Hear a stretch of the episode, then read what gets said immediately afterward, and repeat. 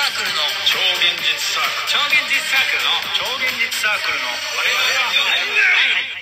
どうも超現実サークルの天命ふたろですどうもー。ステッカー星尾です。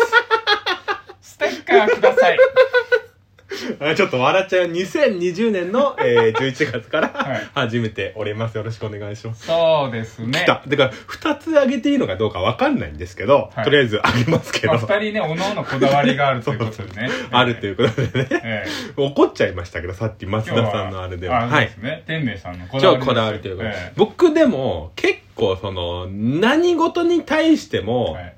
柔柔軟でありたいというかはい。意固地になりたくないっていうのがあってええ。わかります？なんかそまあまあそこなこだわりを持たないことがこだわりみたいな話していいですか？はい。だなんかそのやっぱライブのあれにしてもええ。ちょくちょくやってると言っちゃいけない言葉とかってあったりするじゃないですか。うん。収録とかで。うん。本当に言っちゃいけないことは僕言わないですよ。うん。本当に言っちゃいけない言葉を一応今日は言わないように。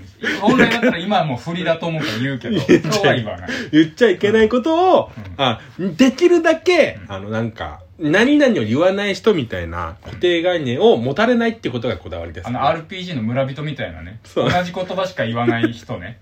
そんなそういう感じね。そこまで言わないで、ええ。あ終わりになってしまいます